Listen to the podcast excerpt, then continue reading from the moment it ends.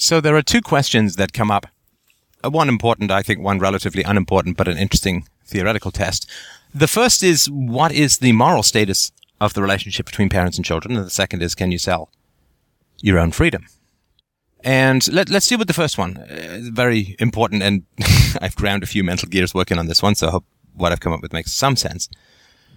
So clearly, I do not have a moral obligation to feed everyone in the world. It's nice if I, help them out, but I have no fundamental moral obligation to feed everyone in the world. However, I do have a moral obligation to feed my daughter food because she can't get food for herself. So I've brought, with my wife, I brought this being into existence who is dependent upon me.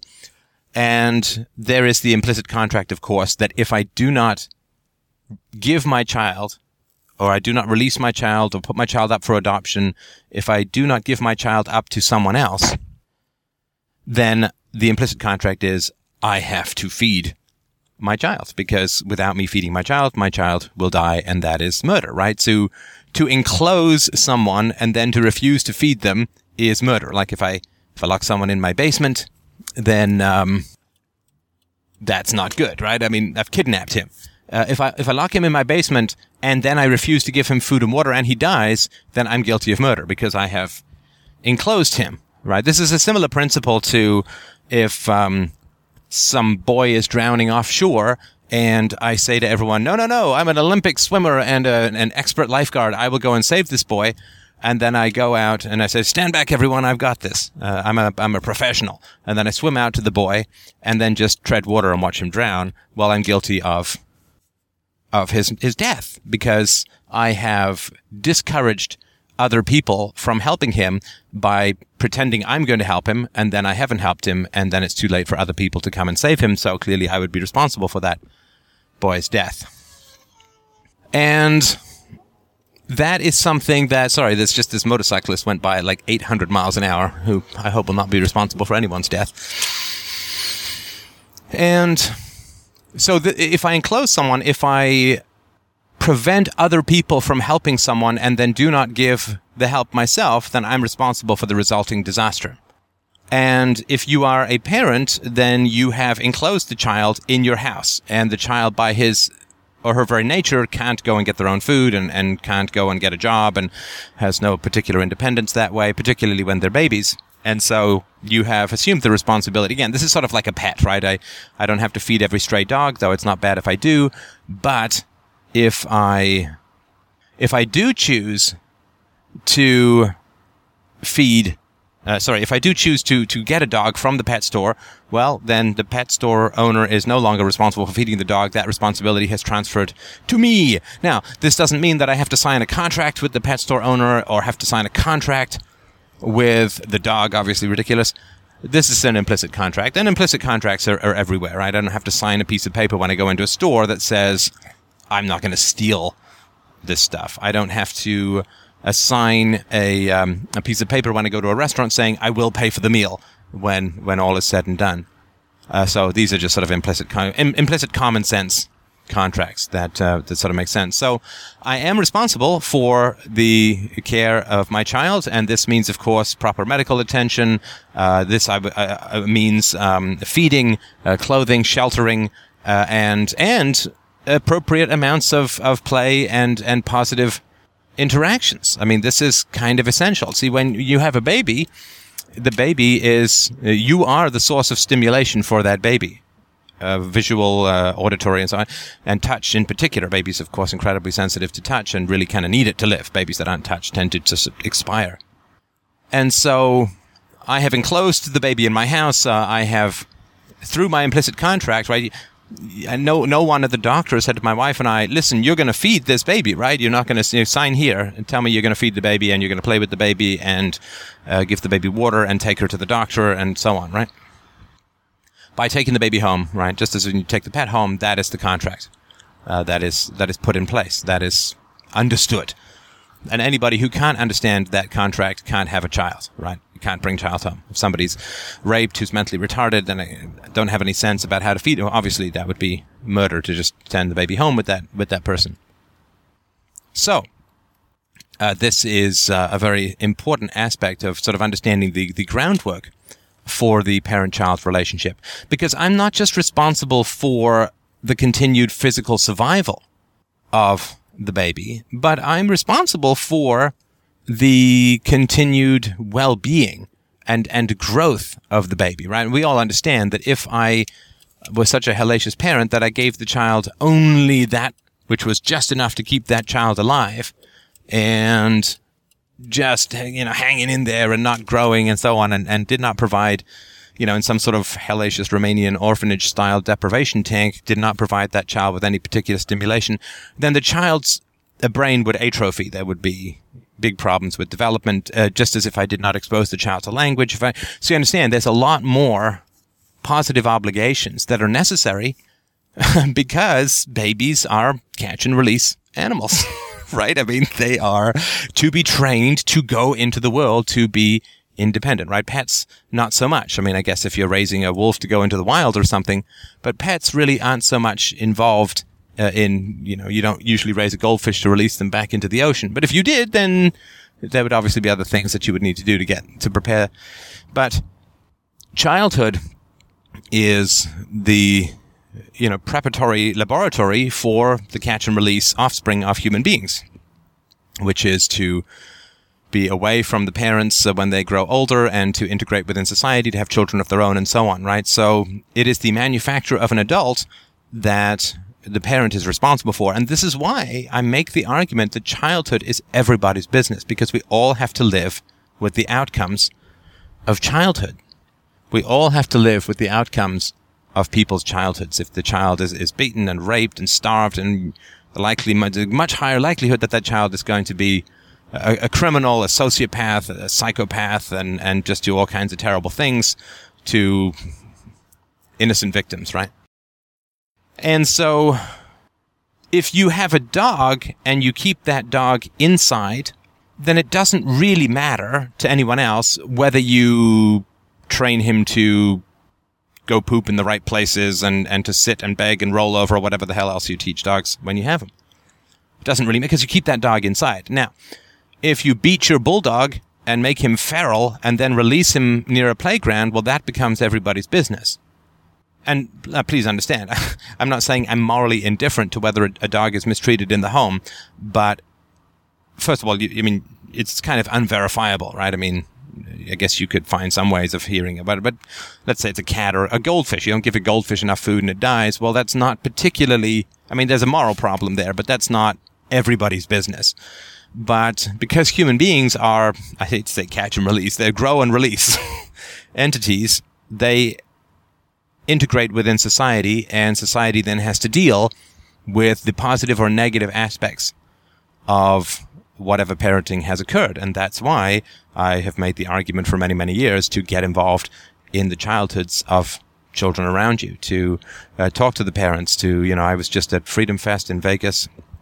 I had probably 24 people who came up to me saying, listen, your show is not hitting my kids anymore. I'm not yelling at them. We're negotiating. It's great. Thank you so much. And we had many more conversations about that than about the Federal Reserve or fiat currency or whatever you call it. And that to me is great. It's fantastic. That's exactly how philosophy should be spreading, right? You can't teach people how to think until they have the capacity to think, and they'll have a much greater capacity to think when they are raised peacefully and philosophically and so on. So the way that you parent is something that society has a say in. I'm sorry, but when I talk to parents, if I see them harming their kids or hitting their kids or yelling at their kids, and I talk to parents and say, this is not acceptable. This is not acceptable behavior. You cannot do this. People say, it's my kid. Don't tell me how to raise my kid. Okay, then you never let them out of the house when they get older, and that's fine. But the problem is they do get out of the house when they get older. They do grow up to be strong and muscular and independent and are released into society. So it does matter to me. It is important to me how you raise your children, because I have to live in the world that they live in. And my daughter has to grow up to live in the world that they live in. So yes, it damn well is my business how you raise your child, because you won't be raising them forever. They're going to go out into society and bring bouquets or bullets to the social interaction of the world they live in. So yes, it is my business. If you don't understand that, I'm not even sure you are a parent in any fundamental way. prison guard or something like that. But if you don't understand that it is everyone's business and everyone does have a right to tell you when you're parenting badly, it is not your child. Again, unless you want to keep them in your house forever, in which case I still have a fundamental moral problem with the mistreatment of children, but there's less of an argument from effect on it. I'm not saying, understand, I want to be clear here. I'm not saying it's better if the children never get out, but children do get out. Parents age and they do get out. That's very few Norman Bates. And even the Norman Bates character ended up doing significant harm to other people. Well, killing. So this is important. You own your pets until they're dead, so to speak. You are responsible for your pets until you're dead, but you're not responsible for your children until they're dead. Right? Because generally, you die long before your children do, and they're out there independent in the world, making their own decisions, doing their own thing, and so on. It also, sorry, let me just say one other thing about how you parent is my business, because my child is also going to live in the world with your children.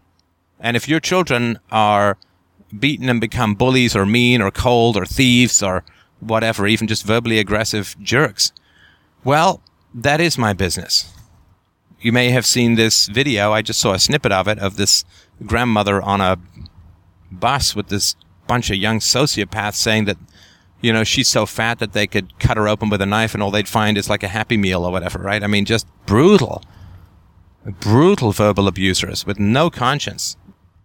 And they're asking her if her face is sweating or are those tears. I mean, just horrible little monstrous. And again, I mean, sympathy to the kids, though these kids are teenagers, I think, and they're all off camera, but just you can tell, of course, exactly how they've been raised and environments they've been in. But it does matter, because my kid may be on that bus. So it's not like we as parents have to wait until your kid becomes an adult to talk to you about your parenting, because my kid has to live in that world, the world that your kids are populating, and the culture and the environment and the general social machinations that your kids are bringing to the table. My kid has to live in that. So yes, it matters to me how you parent. And if you're parenting badly and if you're parenting abusively, I will say something. And I will continue to say something. Because what you do to your kids is my business. And what I do to my child is your business too. So when people say, well, it's my kid, don't tell me how to parent my kid. Well, it's not really your kid. Certainly children are not property. That I think is kind of fundamental. They're obviously not property like a boat or a car. I mean, when I last took my car in to get serviced, it's a Volvo. Now it's 13 years old. There's air conditioning's busted. One of the locks is busted. Half the radio stations don't work. Half the lights on the bottom of the car don't work. I mean, on the inside, the ABS doesn't work. I mean, it's a clunker by now.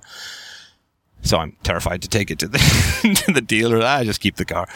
But when I took the car, they dropped me off at home, and the guy was saying, oh, yeah, you know, if you get a big bill, don't worry about it. I had a guy who had $6,000 for the kids. He didn't change the oil for like 2 years. And so, of course, the car was just, you had to replace the whole engine. So if you break your own car, well, it's kind of irresponsible, kind of retarded, but, you know, it's your car. You don't go to jail for harming your own car, whereas if you torture your dog, well, that's immoral. And if you torture your child, that's even more immoral. So you can destroy that which you own, right? I mean, I can take a hammer to my laptop and that's it. It's it's my thing. I can destroy it if I want. I don't go to jail for that. So you don't own children, obviously, in the way that you own a laptop or whatever, right? And ownership of children is different from ownership or custodianship. I'll make the argument for custodianship, but just do ownership for now. Ownership of children is different from ownership of animals, because the ownership of animals is a responsibility in perpetuity, and you are not required to groom them for independence. You are not required to groom your poodle to go and be a productive and independent member of society. So it is a responsibility in perpetuity where you know, good treatment and playing with the dog and all of that, but you don't have to educate the dog. You don't have to civilize the dog, so to speak. You don't have to give the dog the tools necessary to survive independently and flourish, hopefully independently, in society. So, to my mind, again, this is just my thoughts on it. I mean, this is not all ironclad, but to my mind, if you are a lawyer and there's a kid, we'll call him Johnny. Now, when Johnny is 4 years old, his wealthy parents both die, and he goes to live with some other family. But his parents had $5 million, and their will was, okay, so when Johnny is young, if something happens to us, the lawyer will take care of the money. But it's not the lawyer's money, right? The lawyer, again, it could be an accountant. I don't know how the hell this stuff works, but the professional will take custodianship of the money as a trust. He will hold it in trust. He will invest it. He will try and do something intelligent with it, but he can't just go and spend it. Now, he'll take a portion of it to pay for his time to manage it and so on, but he has custodianship over the money, and he is expected to deliver the money in good health to Johnny when Johnny reaches 18 or 21 or whatever the law says or whatever the contract says, when he is married or whatever it is. And that, to me, is the closest analogy of the relationship between the parent and the child. It is a form of custodianship where the ownership reverts. Because babies do not own themselves, right? They're not responsible for their actions, right? I mean, if you're changing their diaper and they kick you in the head, you don't get to charge them with assault. They barely have control over their own limbs. So a baby is not a self-owning entity. They do not have ownership over them. I mean, if I pee in your face, assuming this is not contractually settled on ahead of time, if I pee in your face, it's a pretty aggressive and nasty action. You know, if a baby pees in your face, that simply means that you're a parent, right? So, and have, you know, a little boy. So, babies do not have self-ownership. Adults do have self-ownership. And so the purpose, of course, of parenting is to bestow a healthy, efficacious, and productive self-ownership on the children. You do that in a million different ways, which we also have to go into example and instruction and all that kind of stuff. And it's something where it doesn't obviously flip over from one moment to the next. Now, my daughter at 3.5 has significant self-ownership. She is responsible for a good portion of her actions. She is responsible for judging what she can and cannot do physically. And that is a very important aspect of being a parent, is to slowly, you know, like tilting a seesaw, walking up a seesaw, you want to encourage, model, instruct, and help bestow self-ownership on the child. And the child reaches independence before full mental maturity occurs. Full mental maturity occurs around the age of 24, 25. The child, hopefully, is going to be somewhat independent before then, unless they are a young Italian man, according to all stereotypes and reports.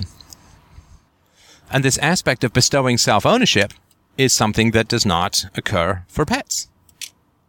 And obviously doesn't occur for laptops, but does occur for human beings. So, if you are somebody who holds somebody else's money in trust for little Johnny, for when he grows up, then you have responsibility for the money, but you do not own the money.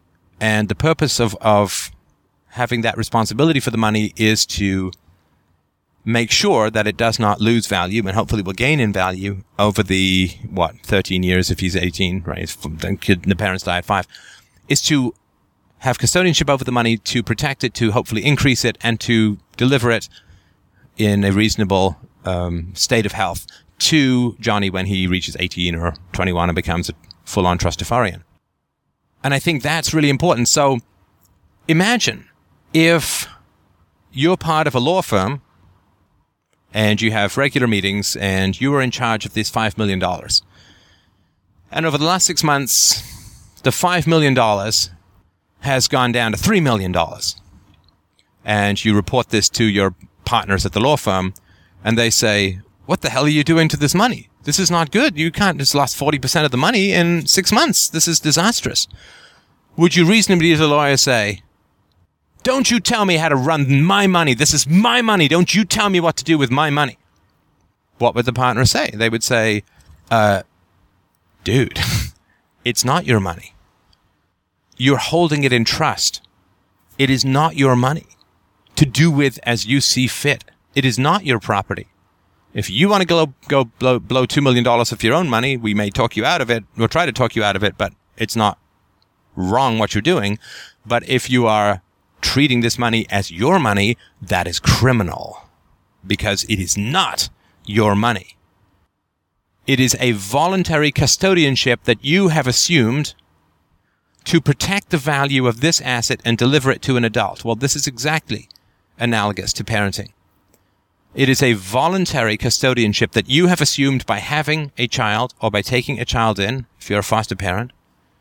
It is a voluntary custodianship that you have assumed where you are to protect and grow the value of that which you have custodianship over to deliver it to an adult, which is the health, well-being, in every sense, mental, physical, spiritual, of the child when the child reaches maturity.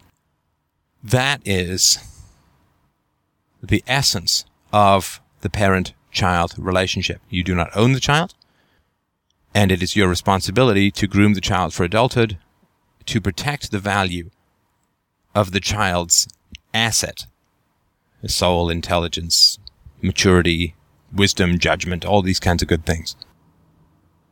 But the child is no more yours to hit than the money the lawyer has custodianship over is his to steal and spend. Because to hit the child is to damage the value of the child, to harm the child in extremely predictable ways. Exactly the same as if you take $2 million from the $5 million and go and spend it on whatever you want, you have harmed the value of Johnny's money in entirely predictable ways. I mean, if you go and take $100,000 and you put it on red 22, it's conceivable that you might win and put another couple of $1 million back in, and then wouldn't Johnny be happy you made that decision? But that's not the case with yelling and spanking. Right? Yelling and spanking harm the value of that which you need to deliver to the adult child, which is a healthy mind, soul, and body, in entirely predictable ways. Scientifically validated, one-way, negative ways. You have, of course, an incredibly valuable asset as a parent, which is the child. And it is your duty, right? A lawyer who has custodianship of a trust fund has a fiduciary duty to maintain and grow the value of that trust fund. Otherwise, what would be the point of hiring a lawyer to do it? I mean, if all the lawyer does is stick the money in a bank and then it loses money relative to inflation over the next 13 years, and he's like, okay, here's your $2.5 million from the $5 million we got or whatever. Well, the guy would say, well, wait a sec. So you drew a salary for sticking it in a bank and never doing anything with it? Well, what the hell? I mean, anyone could have just stuck that in a bank and not touched it.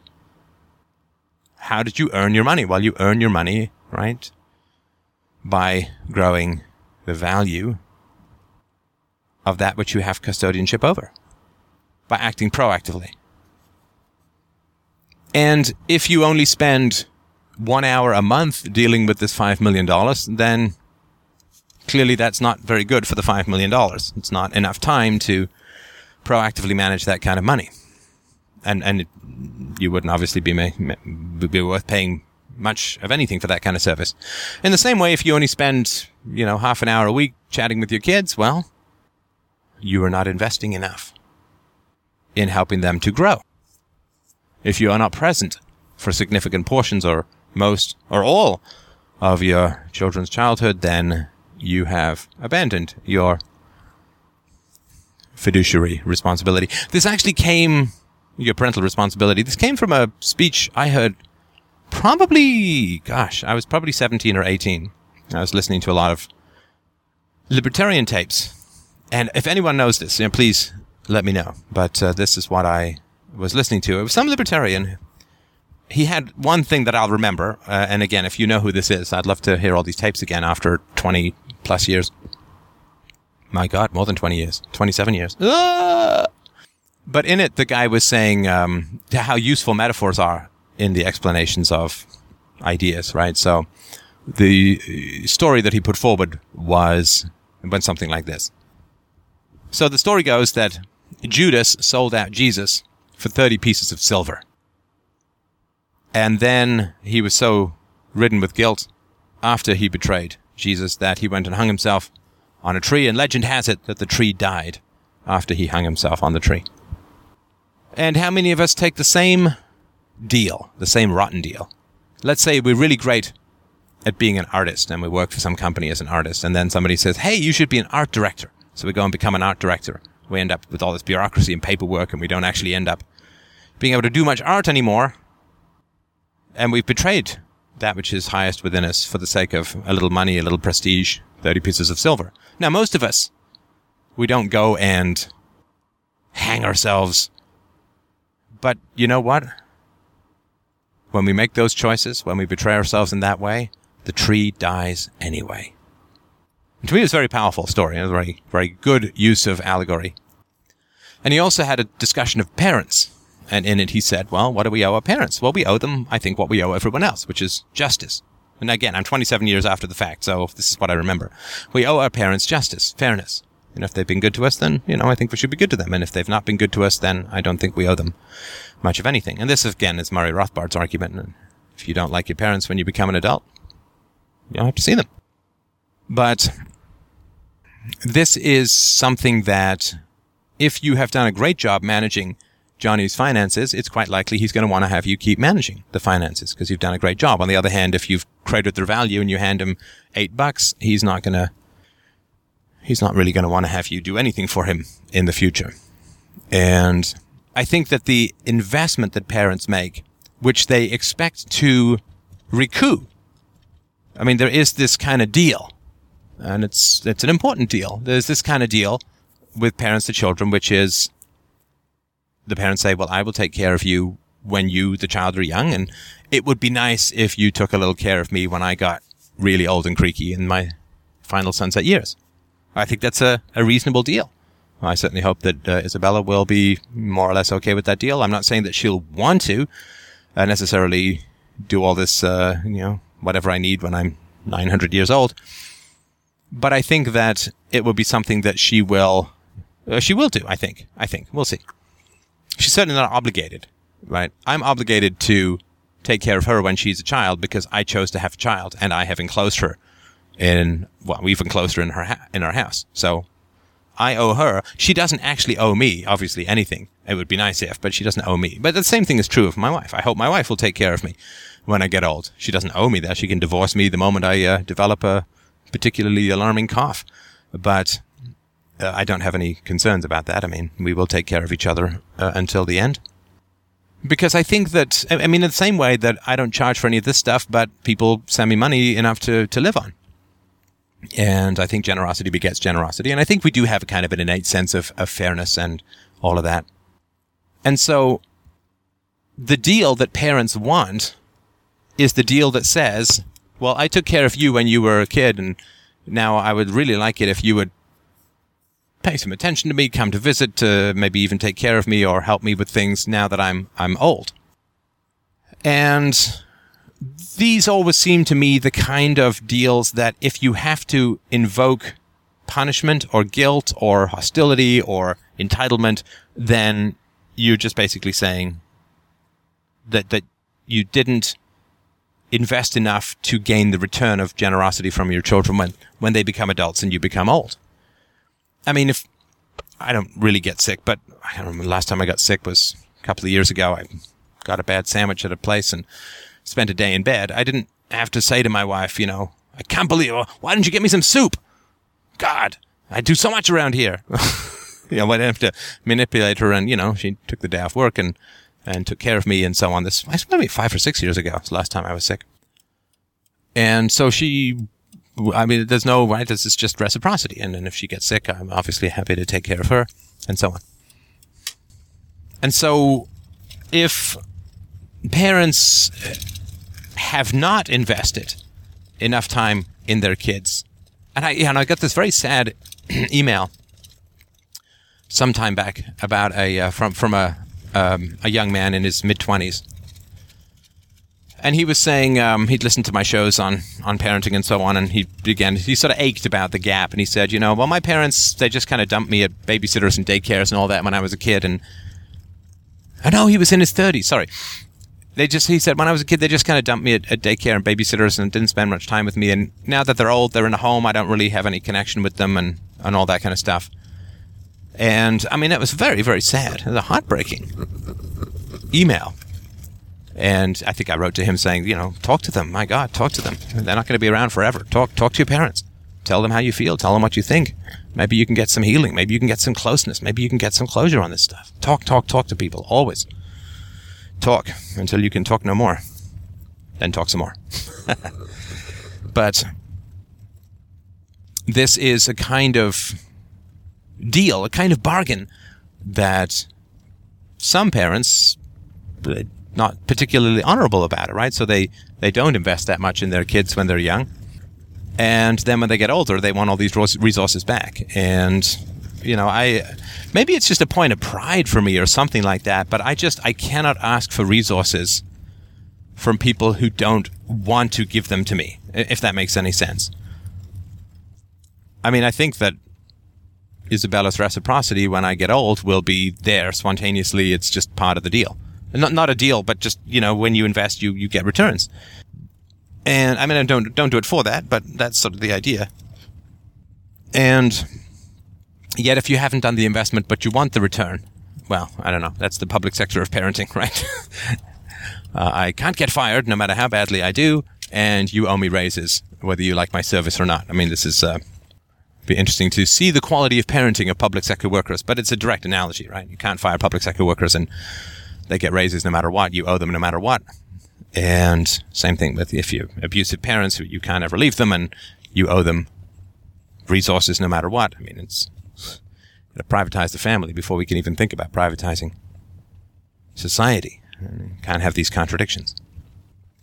So I hope this makes some sense about the responsibilities of parents.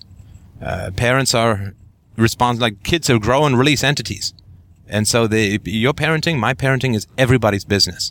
It is everybody's business. And I will continue to get up in people's grills about their parenting because it is my business how they parent and it's their business how I parent.